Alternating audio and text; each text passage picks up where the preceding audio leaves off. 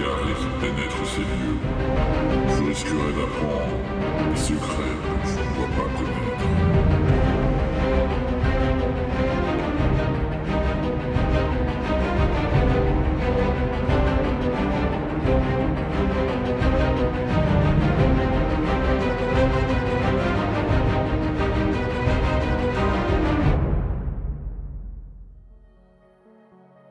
Dans Le Secret des Dieux, épisode quatre-vingt-onze, le black metal est un sous-genre qui fascine autant qu'il repousse, parfois même de manière totalement volontaire.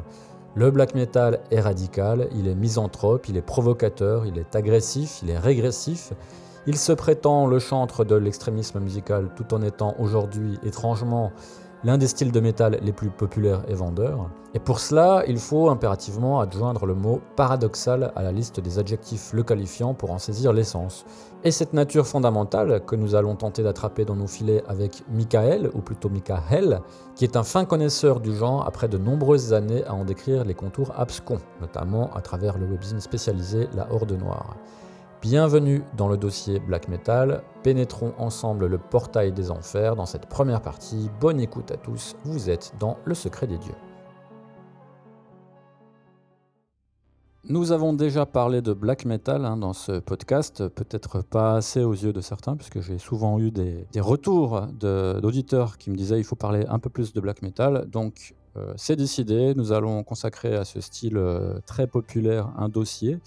Un dossier qui va vous être présenté par Michael, qui est mon invité. Alors, je prononce volontairement Hell, Michael, comme l'enfer. Michael, euh, bienvenue et bonjour. Bonjour, merci à toi. Alors, euh, Michael, tu fais partie du label Mystic Prod et tu es aussi chroniqueur sur La Horde Noire, France Black Death Grind et Blasphemer. Oui. Et le black metal, ça te connaît euh, Oui, tout à fait. Ça fait une trentaine d'années que euh, j'écoute ce style, entre autres. Alors, contrairement à ce que beaucoup de gens euh, croient, notamment les nouveaux venus dans la scène black, puisqu'il y en a toujours, hein, euh, le black metal ne naît pas au début des années quatre-vingt-dix en Norvège. Euh, il naît plutôt dans les années quatre-vingts. Alors, euh, qu'est-ce que tu peux dire là-dessus ? Parce qu'évidemment, on va faire une rétrospective euh, chronologique du style. Alors, euh, de te... je suis d'accord avec toi d'une certaine façon.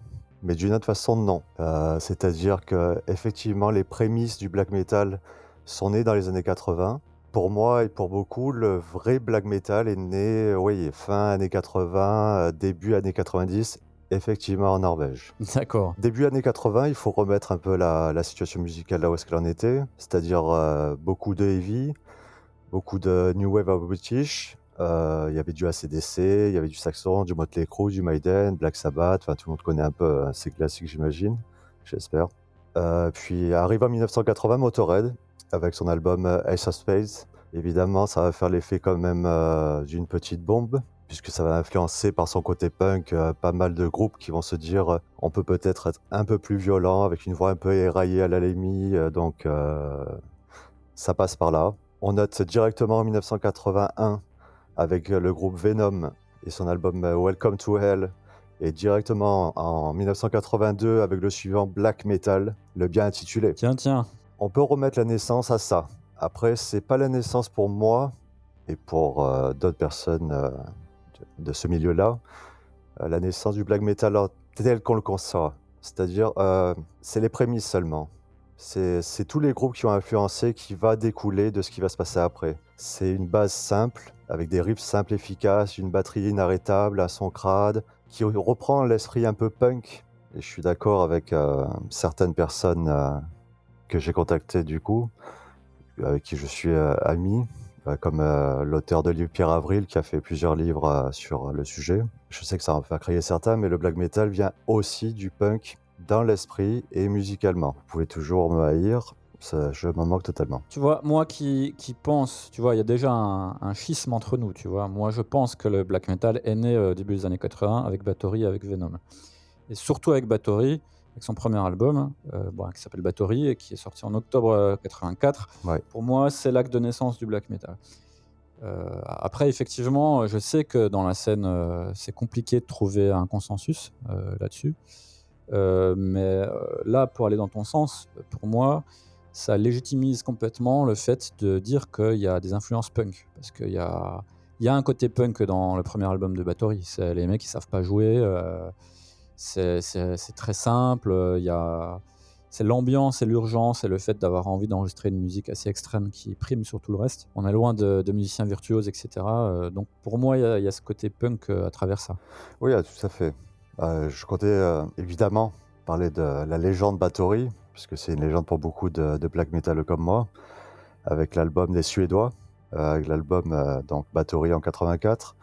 C'est vrai que c'est, c'est précurseur dans le sens où, comme tu l'as dit, ça ressemble, ça peut penser à du punk, mais par contre, il y a, y a ce, cette espèce de son aussi qui est aigu, froid, des riffs acérés, le fameux tremolo picking qui est une façon de jouer qui change totalement par rapport à, à la scène actuelle. Je veux dire, on n'est plus dans Metallica, on n'est plus dans Slayer, euh, qui font des power chords sans arrêt. Ouais. Euh, évidemment, notre maître à tous, euh, le regretté Corton, avec sa voix qui est plus qu'écorchée, et des solos euh, imprévisibles, même si on a l'impression des fois que ça manque de technique. En fait, c'est des solos, euh, je veux dire, le, le, leur guitare était désaccordée volontairement. Ça, il faut le savoir aussi, pour créer justement une ambiance euh, malsaine.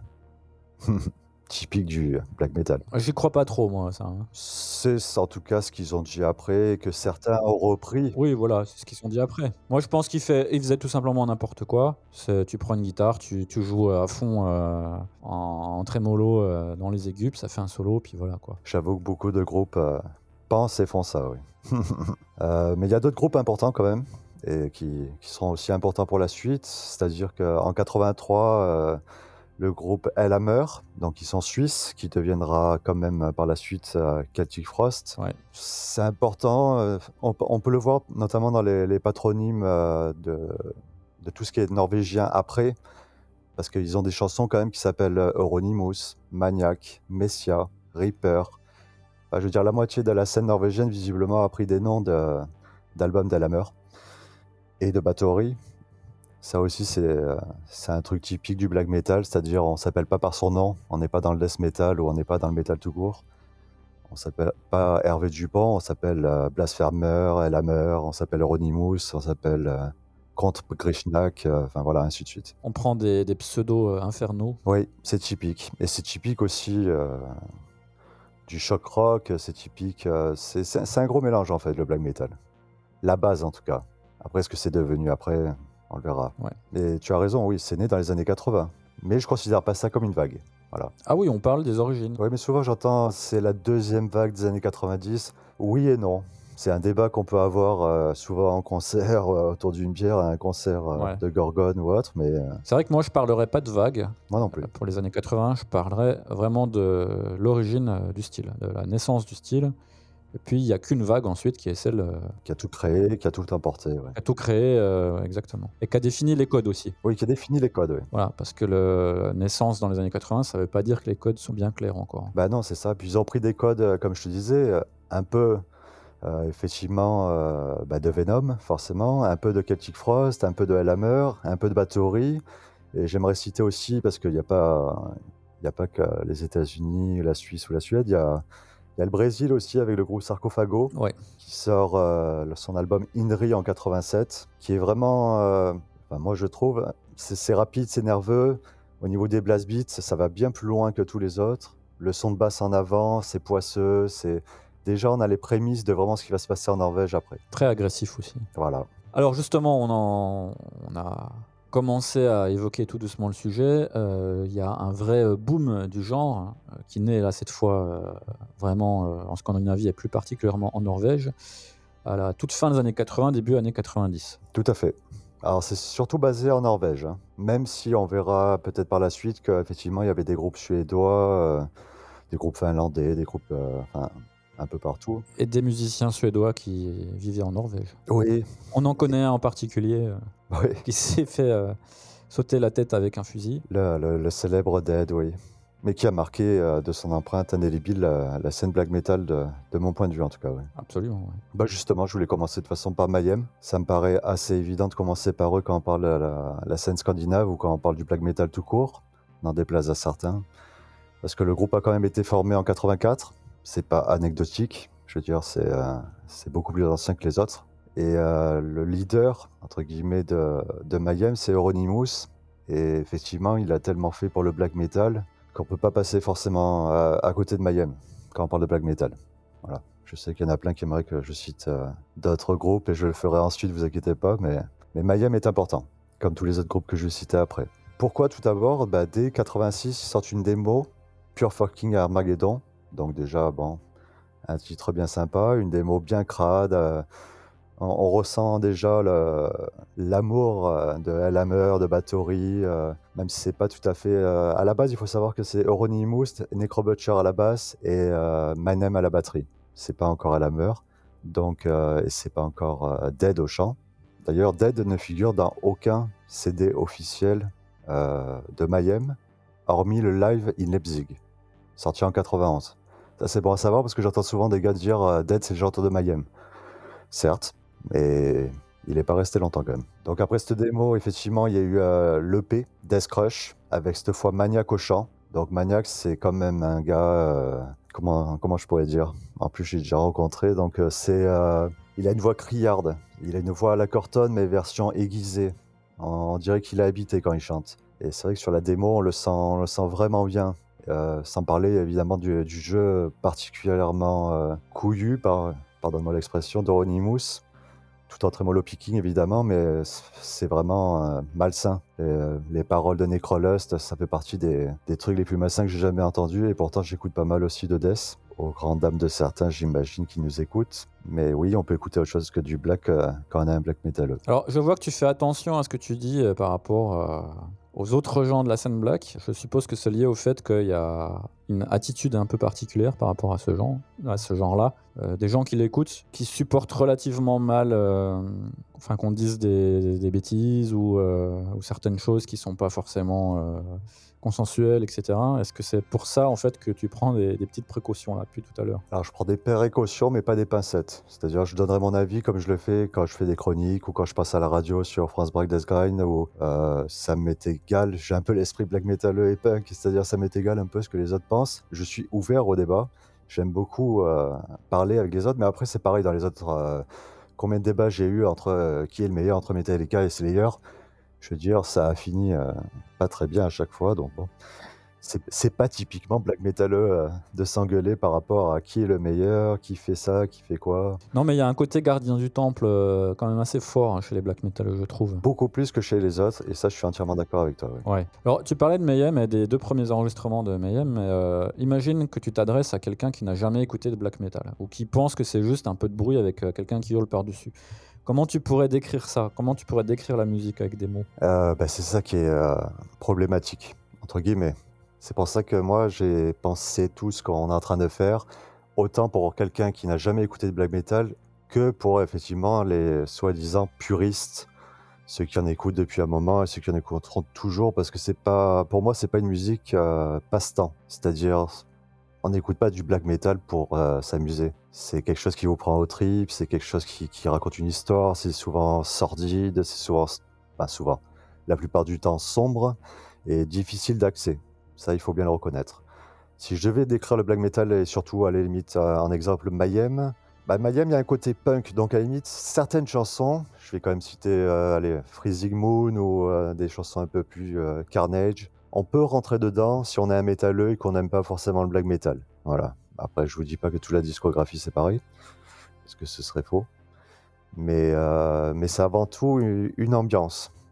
Une façon de jouer, comme je le dis, je le dis souvent, c'est vraiment euh, trémolo picking, blast beat, euh, voix éraillée, le son, euh, ça a un peu d'importance. Voilà, on n'est pas là pour avoir le, le son de Metallica au Stade de France, enfin, c'est, même, c'est même le contraire. À une époque, à cette époque en tout cas, au début des années quatre-vingt-dix, fin années quatre-vingts, il fallait même presque avoir le plus son dégueulasse pour être considéré comme euh, true black metal.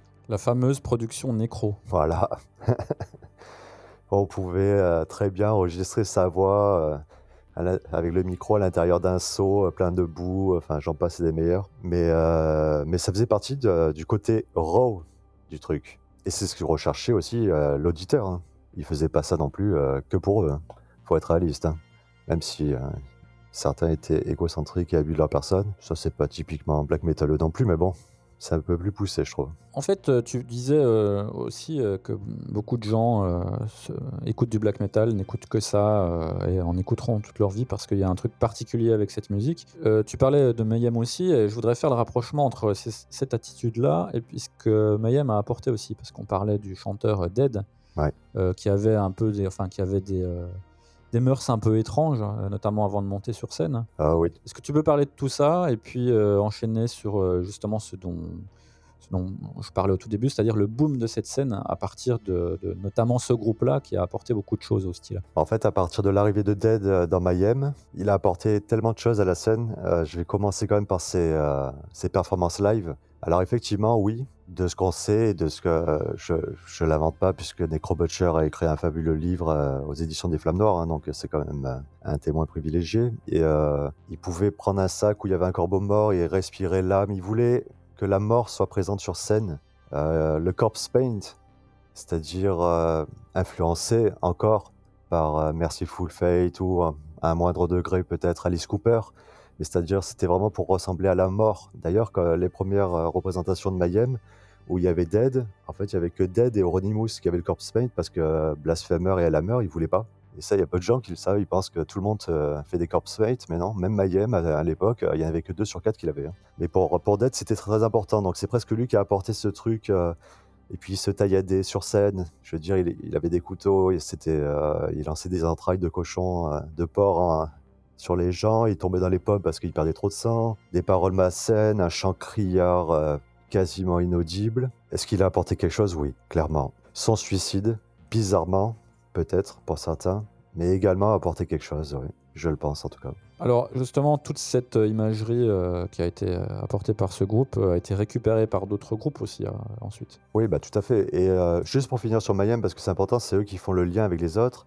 Euh, Euronymous va ouvrir sa, sa boutique en Norvège, à Oslo, euh, la Helvet, qui veut dire euh, en norvégien enfer. Il va créer l'Inner Circle, qui réunira euh, ce qu'on peut appeler déjà la base du black metal euh, de la, entre guillemets, deuxième vague. C'est un groupe de personnes jouant tous dans des groupes.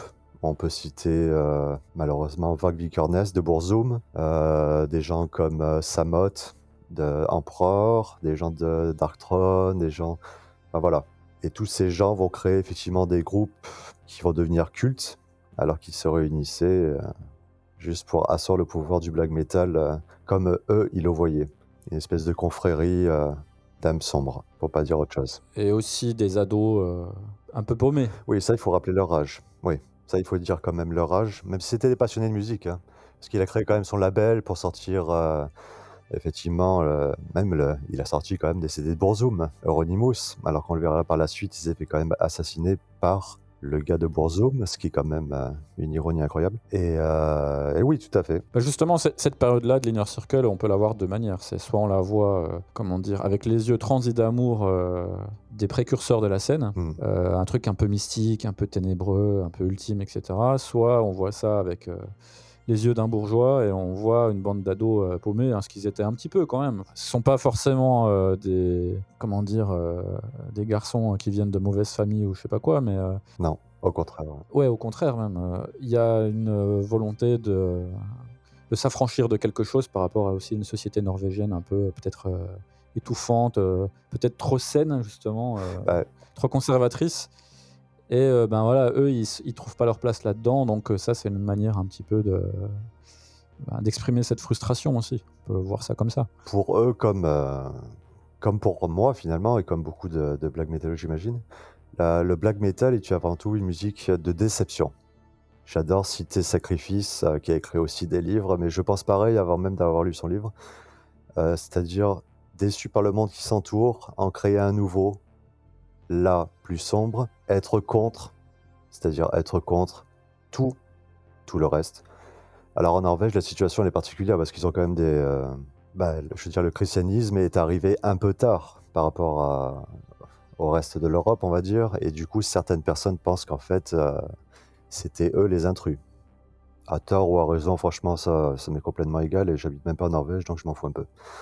Mais pour, être, pour euh, avoir été là-bas, par contre, ce qui est étonnant, c'est que euh, dès qu'on arrive à l'aéroport, on peut euh, aller dans un espèce d'office de tourisme qui te présente effectivement là où il y avait les églises, qui ne sont plus, là où il y a encore des églises.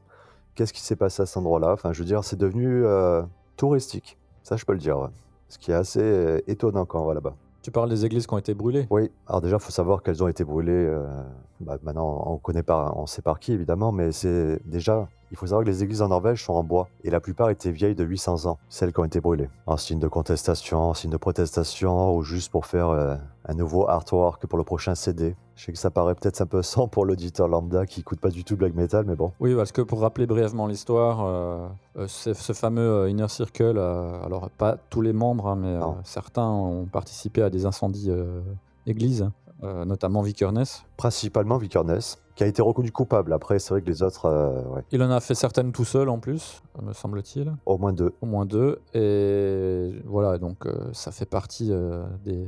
de ce qui a euh, aussi fait la réputation euh, sulfureuse euh, du black metal euh, en Norvège et hors de la Norvège. Ben, ça a donné une réputation sulfureuse, tu as raison, mais ça a aussi donné une importance internationale à un petit pays et à un petit sous-style de métal à travers le monde entier. Ouais. Donc ça a mis un, un espèce de coup de projecteur sur leur musique, malgré eux, parce que je pense pas qu'ils faisaient ça vraiment quand même pour ça, parce qu'il faut savoir que le black metal, de base, on fait la musique, euh, enfin, quand je dis on, c'est un grand mot. Quand on fait du black metal, c'est surtout pour soi, on le partage, mais c'est, c'est rarement, voilà, la plupart des groupes, ils font pas d'interview, ils s'en foutent de la promo, enfin, c'est, c'est pour partager leurs émotions à travers une musique et, et rien d'autre.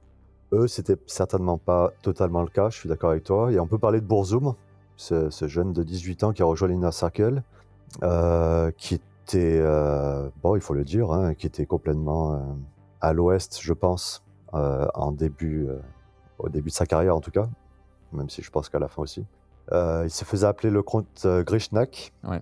Il s'était inventé tout un truc. Mais c'est, ça, ça aussi, c'est typique quand même de, de beaucoup de groupes de black metal.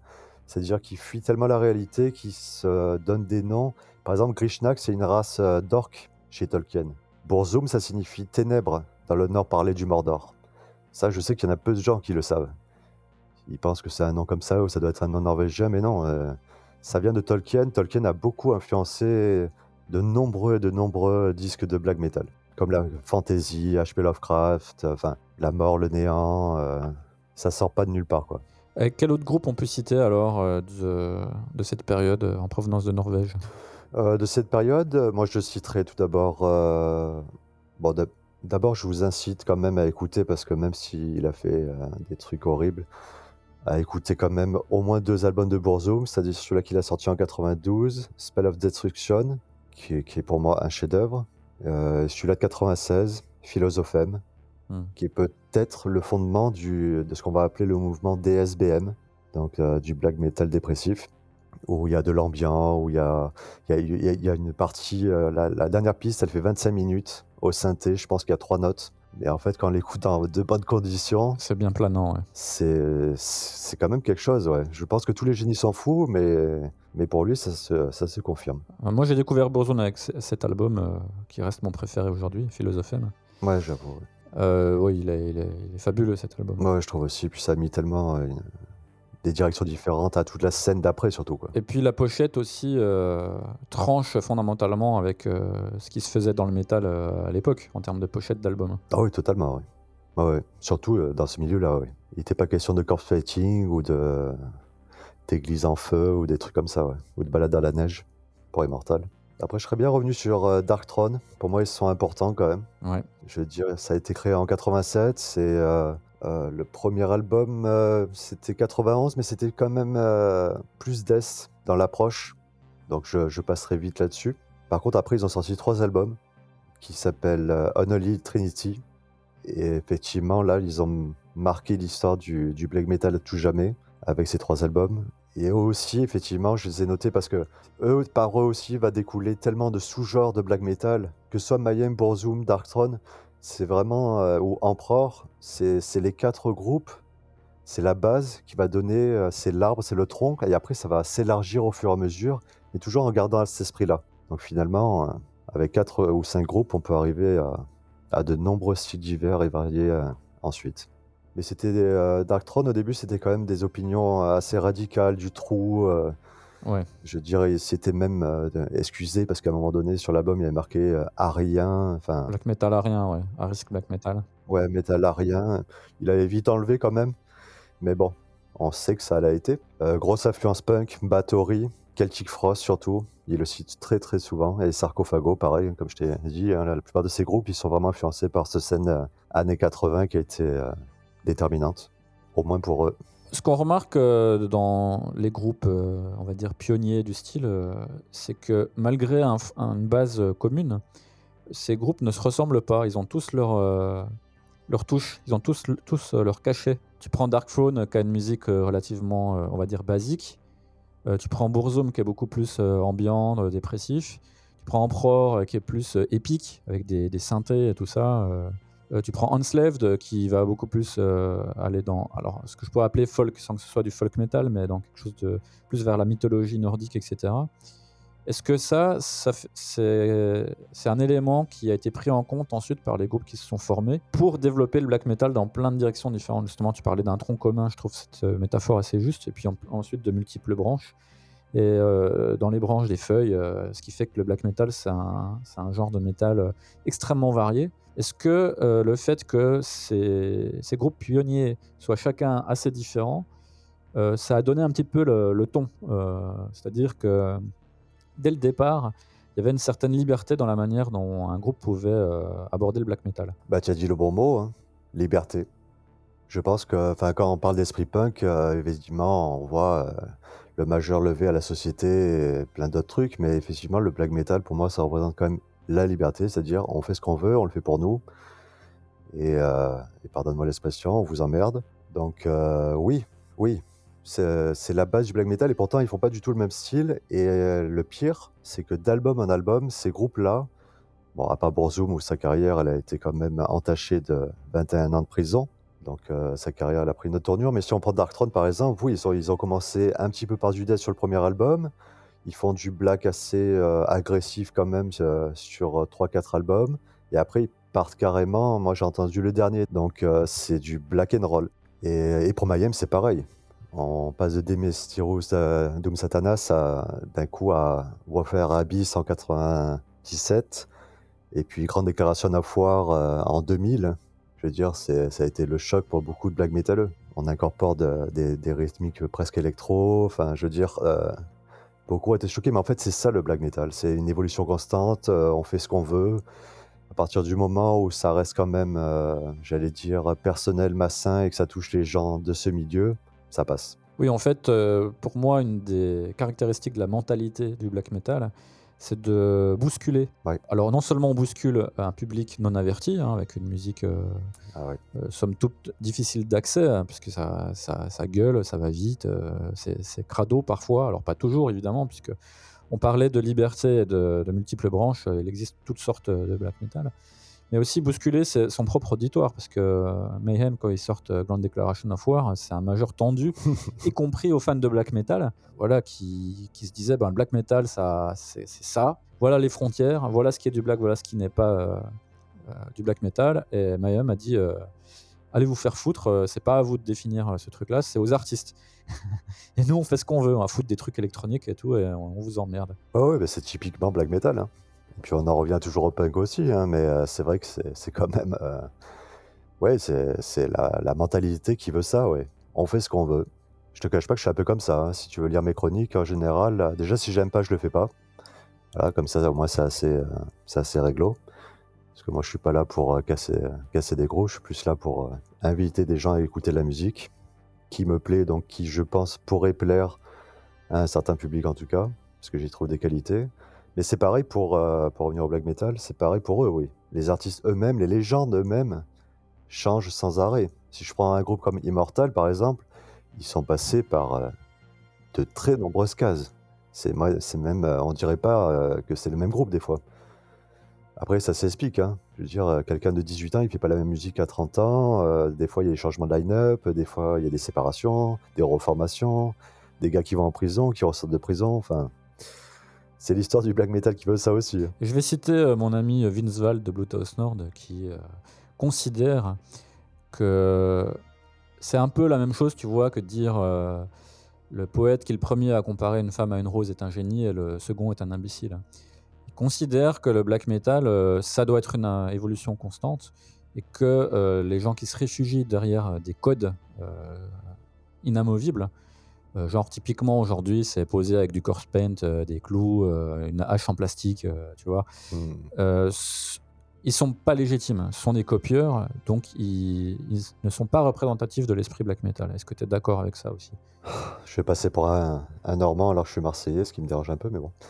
Euh, oui et non. C'est-à-dire, euh, je comprends qu'on peut jouer avec les codes, les changer, les modifier. Je pense quand même qu'il y a des codes dans le black metal. C'est-à-dire, évidemment, on n'est pas obligé de se peindre la tête en blanche et les yeux en noir, mais euh, au niveau musical, en tout cas, bah après on le verra parce que ça va partir dans... dans plein de sens différents, le black metal. Mais là, on est quand même sur les années quatre-vingt-dix. Dans les années quatre-vingt-dix, voilà, la grande déclaration d'Infoire de Mayhem, il est sorti qu'à la fin des années quatre-vingt-dix, où il y avait déjà l'émergence d'autres styles qu'on verra par la suite. Mais euh, je pense pas qu'ils auraient sorti ça, un, avec Euronymous, et deux, euh, en milieu des années quatre-vingt-dix. Tu vois ce que je veux dire ? Il y avait quand même des codes, il y avait, on pouvait pas faire n'importe quoi. Même s'il y avait quand même une liberté, mais c'était, du coup, on n'était pas affilié à cette scène. Au niveau de la mentalité et des thématiques du black metal, on peut quand même considérer que la musique est haineuse et à la gloire du malin, pour certains en tout cas. Après, c'est est-ce qu'ils y croient vraiment ou est-ce qu'ils y croient pas ? Même à l'époque, on se posait ce genre de questions et c'est toujours le cas. Euh, pour vous répondre franchement, je peux vous le dire d'expérience, il y en a qui y croient vraiment et il y en a qui y croient pas du tout. Voilà, c'est juste pour se donner un genre. Euh, les amateurs de black metal euh, ont des points communs. Souvent, c'est la frustration, l'amertume, le rejet de la normalité, toujours à, à se faire imposer des codes de la société. Euh, les, les styles et les thématiques découlent de tout ça, de cette colère, et, et donnent vie à de nombreux genres. Le black pagan, le black gothique, le black dépressif, le black brutal, qu'on n'a peut-être pas parlé, mais qui est arrivé presque en même temps. Moi, je prends un groupe comme Marduk, ils sont suédois, donc euh, malheureusement pour eux, même s'ils ont fait une énorme carrière. Mais c'est vrai qu'ils sont quasiment arrivés en même temps que Mayhem et tout, mais pour eux, c'est, c'est du black brutal. C'est pas exactement pareil. Peut-être que ça ressemblait, ça ressemblait presque trop à du death pour les, les black metaleux de l'époque, je sais pas. En tout cas, ça reste du black metal, ça c'est sûr. Après, il y a autre chose. Il y a le, effectivement le, le post-black et le N S B M, le nationaliste. Euh, donc euh, tout ce qui est black metal euh, qui a pris euh, le parti politique de droite ou de gauche, il faut le savoir. Parce que c'est quand même politisé, il y a une bonne frange qui est politisée dans, dans ce milieu-là. Malheureusement, heureusement, moi ça m'est un peu égal en fait, mais bon. Mais il faut quand même en parler, il faut quand même le savoir, ouais. Justement, alors tout ce développement du black metal se fait, euh, des origines, hein, se fait dans les années quatre-vingt-dix. Est-ce que tu peux, hormis les groupes qu'on a déjà cités, euh, citer quelques groupes euh, majeurs de cette période ? euh, Oui, euh, d'ailleurs pas qu'en Norvège, hein.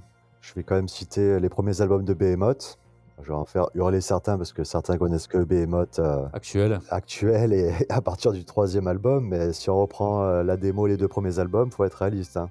C'est entièrement influencé. Euh... D'ailleurs, Nargal se cache pas qu'il a déjà, il avait déjà rencontré les gars de Mayhem à cette époque-là euh, dans son livre. Donc, il euh, n'y a aucun souci. Il était vraiment affilié à, à ce mouvement. Et puis avec des pochettes signées David Thierry aussi. Tout à fait. Donc euh, voilà. Maintenant, cette Behemoth, c'est devenu ce que c'est devenu. Chacun aime ou chacun aime pas, d'ailleurs. Ça, c'est pas, c'est pas si important que ça. J'ai parlé légèrement d'Immortal, mais je les trouve vraiment importants sur le premier album parce qu'eux, ils ont apporté un thème différent aussi. Quand je parlais de Tron, tu sais, avec tous les groupes où je te disais qu'après, ça va évoluer. Immortal, les premiers albums, ils se sont un peu raffiliés à Euronymous. Du coup, c'était euh, un peu satanique, un peu dans le malsain. Et puis après, d'un coup, ils ont dérivé sur... Euh, les plaines sauvages norvégiennes, la nature, la neige. Euh, euh, au niveau lyrics, c'est, euh, ça a créé un mouvement aussi. C'est-à-dire, euh, Immortal, maintenant, euh, ils, sont ré- ils sont cités en référence par beaucoup de groupes par rapport, effectivement, aux lyrics qui sont magnifiques. Je, je prendrai l'album de quatre-vingt-dix-neuf, euh, At the Heart of Winter. Ouais. C'est même plus trash que black. Enfin, c'est du black trash, si on peut dire. Eux, ils ont fait co-évoluer de toute façon. Mais ça décrit la Norvège d'une façon... Euh, incroyable. Moi, j'y suis allé par rapport à ce disque, personnellement, et j'ai pas été déçu. Euh, après, il y a eu beaucoup de groupes qui ont commencé par le black et qui ont aussi un peu à l'image de Behemoth, c'est-à-dire euh, Rotting Christ. Je pense que c'est important quand même de les citer, les Grecs, mm-hmm. parce que les premiers albums, euh, c'était du black. Après, c'est devenu un peu du grind, et après, c'est devenu ce que c'est devenu. Je laisse euh, écouter ça. Et euh, de cette époque, euh, oui, Dark Funeral quand même. Ils étaient suédois, mais c'est vrai qu'au niveau blast beat, euh, en continu, c'était quand même euh, vraiment quelque chose. Je pense que les Suédois, ils, ont, ils sont assez linéaires dans leur black metal, mais c'est très très impressionnant en, en concert, que ce soit Marduk ou Dark Funeral, c'est, c'est quand même du costaud. On peut parler de Satyricon aussi, évidemment. Mais ça, c'est pareil que pour tous les groupes, je pense. Hein. Ils ont commencé par un ci, ils en ont fini par un, un autre. Mais c'est important de les citer. Et on verra les autres par la suite, parce que c'est plus, euh, c'est plus récent quand même. Ok, donc suite à cette euh, ben, médiatisation un peu euh, involontaire euh, du style, hein, euh, et puis le développement euh, du style euh, en Norvège et ailleurs. Euh, d'ailleurs, tu parlais de la Norvège et de la beauté des paysages de Norvège. Euh, ça, je pense que c'est un élément quand même important euh, du black metal, hein, c'est-à-dire euh, aussi les racines, euh, les racines culturelles... Euh, L'endroit d'où on vient compte dans le black metal. Oui, la froideur. Après, il faut savoir quand même que, et là je fais une petite parenthèse, euh, le black metal a toujours plus ou moins existé partout dans le monde. C'est-à-dire, il y a Sarcophago, ils étaient au Brésil. A priori, on est loin quand même de la, la plaine sauvage norvégienne. Et pourtant, il y a beaucoup de bons groupes de black metal qui sortent encore de là-bas. Mais c'est vrai que les paysages, l'ambiance, le, le, on va pas se le cacher, le, le froid incroyable qu'il fait là-bas, a dû jouer sur certaines ambiances qui sont restées gravées à tout jamais euh, sur ces C D des années quatre-vingt-dix, oui. Et même aujourd'hui, avec certains... Encore aujourd'hui, hein. Je pense que ça a un rapport, oui. Alors, pour reprendre le, le fil de ce que je disais, euh, donc il euh, y a, dans, durant euh, toutes les années quatre-vingt-dix, un développement euh, du style, mais qui reste quand même relativement underground, même si euh, se fait connaître un peu partout dans le monde et devient assez populaire, mais il y a un gros virage euh, qui se produit au début des années deux mille avec des groupes qui... Euh, arrive à convaincre une frange beaucoup plus large du public euh, d'écouter du black metal. Alors, euh, de quoi s'agit-il exactement ? Bah, c'est tout simplement l'arrivée... Alors, je vais citer les, les deux que, que la plupart des black metalleux, à tort d'ailleurs, moi je trouve, mais bon, n'aiment pas spécialement, sans doute parce qu'ils n'ont peut-être pas écouté leur album. Donc, à la fin des années deux mille, euh, on voit l'arrivée de Cradle of Filth, fin des années quatre-vingt-dix, pardon, et euh, Dimmu Borgir. Alors, un groupe anglais et un groupe norvégien. Tous les deux ont le même... Euh, créneaux, mais ils font pas la même musique quand même. J'aime pas trop les, les comparer parce que je trouve que Cradle, c'est quand même plus du black gothique, et heavy, symphonique et, et heavy, alors que Dimmu Borgir, c'est quand même assez différent. Le seul point commun que je peux trouver et qui a mis tout le monde d'accord, c'est que effectivement, comme tu dis, il y a la, cette base heavy qui rend plus accessible et l'utilisation des claviers, voire carrément d'orchestration pour Dimmu Borgir par la suite. Et ça, du coup, ça, ça arrondit les angles, comme on dit. Pour un auditeur lambda ou un auditeur de heavy ou d'autres euh, de métal ou pas de métal d'ailleurs, c'est, euh, ça, c'est, c'est un truc différent et du coup, euh, oui, ça a apporté un succès, et... mais ça a séparé la scène en deux aussi. Ça, faut bien le voir. Beaucoup insultés, beaucoup du coup étaient obligés de marquer sur leur C D true black metal ou euh, il y avait des, je m'en souviens à l'époque, il y avait même euh, des claviers euh, entourés et barrés pour dire. Euh, Nous, on fait pas ça. Oui. Alors qu'ils euh, ont les mémoires courtes, ces gens-là, parce que je, je rappelle quand même, hein, pour certains, que le clavier a plus ou moins toujours été utilisé hein, par Emperor, qui était assez précurseur dans le genre. Sauf que c'est vrai qu'ils en mettaient légèrement, mais c'était quand même euh, du clavier pour euh, euh, Burzum, on a toujours mis. Oui. Abigor, les Autrichiens. Et là, je vais peut-être sécher certains, mais ils ont quand même réécouté euh, l'album de quatre-vingt-quatorze, où il y avait effectivement déjà du clavier, et c'est vrai que c'était pas euh, mainstream comme, euh, comme ce que peut l'être euh, Cradle. Donc euh, oui, il y a eu quand même... C'est, c'est la façon d'utiliser le clavier en fait qui a gêné.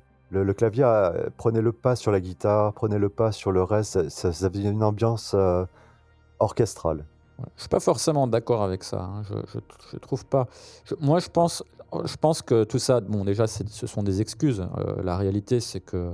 Ce qui a gêné, c'est, son, c'est le succès auprès d'un public qui n'écoutait pas de black metal. Ah, mais ça c'est sûr. Euh, c'est-à-dire qu'il y avait un côté chasse gardée, et euh, ça me plaît pas que euh, mon petit frère écoute la même musique que moi ou une musique qui a la même dénomination que la mienne, et du coup, ben, je vais trouver des excuses pour dire que cette musique est pas bonne. Et d'ailleurs, moi, je connais personnellement des gens qui se revendiquaient euh, black metal et qui officiellement Euh, disait euh, bon, Cradle, Dimmu, c'est de la merde, tout ça, mais qui les, les écoutait en cachette. C'est-à-dire, derrière, il y avait une question d'attitude euh, officielle et officieuse. Évidemment. J'ai, j'ai toujours trouvé ça complètement ridicule, mais ça existait.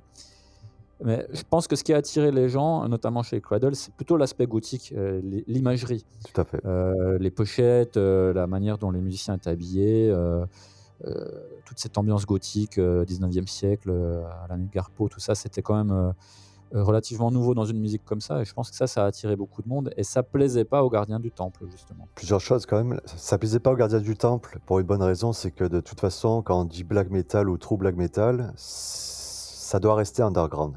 Normalement, le vrai black metal, on va dire, c'est pas ma pensée, hein, c'est la pensée euh, générale hein, que j'ai pu observer. Ouais. Euh, ça doit rester underground, ça doit rester entre quelques initiés. J'ai souvent entendu ça quand même. Euh, c'est, c'est pas fait pour faire des interviews, c'est même pas fait pour faire des concerts. C'est pour ça qu'il y a pas mal de one man band par exemple. Ou... Mm-hmm. Mais, euh, mais c'est vrai qu'ils se voilaient la face et comme tu dis, j'ai déjà vu aussi des fans de Metallica dire qu'ils supportaient pas Biohazard et ils en écoutaient en cachette. Donc ça, pour moi, ça a toujours existé ce genre de, de débat là, sauf qu'avec le black metal, ça prend une autre euh, mesure, dans la mesure où, où les fans de black metal sont un peu plus agressifs sans doute. Mais, mais tu as raison, oui. Je pense que le côté gothique, et surtout à la fin des années quatre-vingt-dix, peut-être que Marilyn Manson aussi, avec, et le choc rock, euh, y a joué. Dans l'imagerie, hein, je parle, pas musicalement. Mais d'un coup, on s'est dit, tiens, bon, ben, voilà, Cradle of Filth, ça a l'air agressif, ça a l'air nouveau, mais pas plus que Marilyn Manson, pas plus qu'Alice Cooper, pas plus que... Donc ça a pu plaire à un public assez, bien plus large. Mais c'est à l'époque aussi où, euh, ben déjà, euh, Cradle et Dimmu, euh, après leur début discographique, ont signé sur des labels beaucoup plus gros, donc ils ont été beaucoup plus exposés. Ouais. Et comme le black metal faisait parler de lui et était, commençait à devenir euh, populaire, de plus en plus populaire, les, des labels plus importants euh, se sont intéressés à ce style et, et, et tous les labels voulaient leur groupe de black metal. C'est, c'est aussi ça qu'a fait le... entre guillemets, la mainstreamisation euh, du black metal dans les années deux mille. Oui, tout à fait. Et même euh, les, euh, les gros groupes se sont mis sur des, des énormes labels. Enfin, des énormes labels. Pour l'époque, en tout cas. Je veux dire, Mayhem, quand ils ont signé chez Season of Mist, euh, personne ne les attendait là. Je peux parler de Osmose, euh, qui a sorti euh, la moitié des C D de Immortal. Euh, c'est vrai que les labels ont joué un, un jeu assez important dans, dans ce côté-là, qui ont fait plus de pubs que nécessaire. Tu parles d'Osmose, les labels français ont beaucoup joué dans l'essor du black metal. Ah ben ça on le verra après, hein. Mais de toute façon la scène française ou les labels français est complètement sous-estimée dans l'histoire du black metal. Je tiens à le dire et je suis là pour le rappeler quand même. Bon, on va parler plus spécifiquement de la scène française après, effectivement. Il y a beaucoup de choses à dire. Hein.